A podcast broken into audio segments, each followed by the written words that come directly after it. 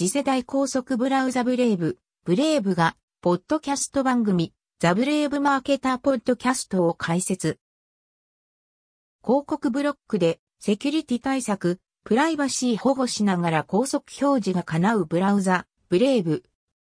投げ銭で仮想通貨による収益化も可能ということで、現在では PC、iPhone ともにデフォルトブラウザとして活用中。そんな中、ブレイブ、ブレイブが、ポッドキャスト番組を開設していたことに気づいた。公式ポッドキャスト番組、ザ・ブレイブ・マーケター・ポッドキャスト。3月に、ポッドキャスト配信を開始したようで、ツイートのように事前にアナウンスもされていた模様。イントロデューシング・ザ・ブレイブ・マーケター・ポッドキャスト。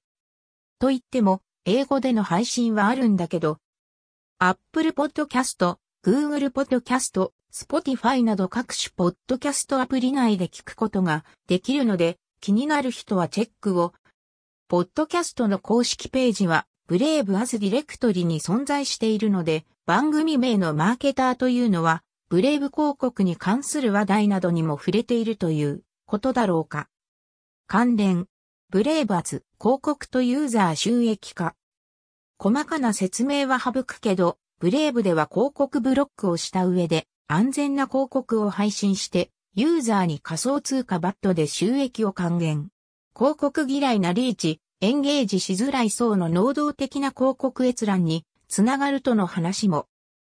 参考。トップニュース、 Brave Today などがチェックできる新規タブの背景画像に、スポンサードイメージ。さらに、そのバット、ベーシックアテンショントークンを利用して、クリエイター、YouTube や Twitter、ブログなど登録可能の支援として投げ銭が可能となっている。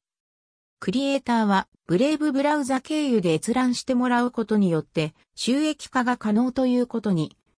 その他、ブレイブ、ブレイブ関連の話題は過去記事どうぞ。冒頭で触れたみたいに様々なメリットが存在するブラウザで一言で説明するのは難しかったりも。過去記事を拾ってもらうともう少し理解してもらえるんじゃないかと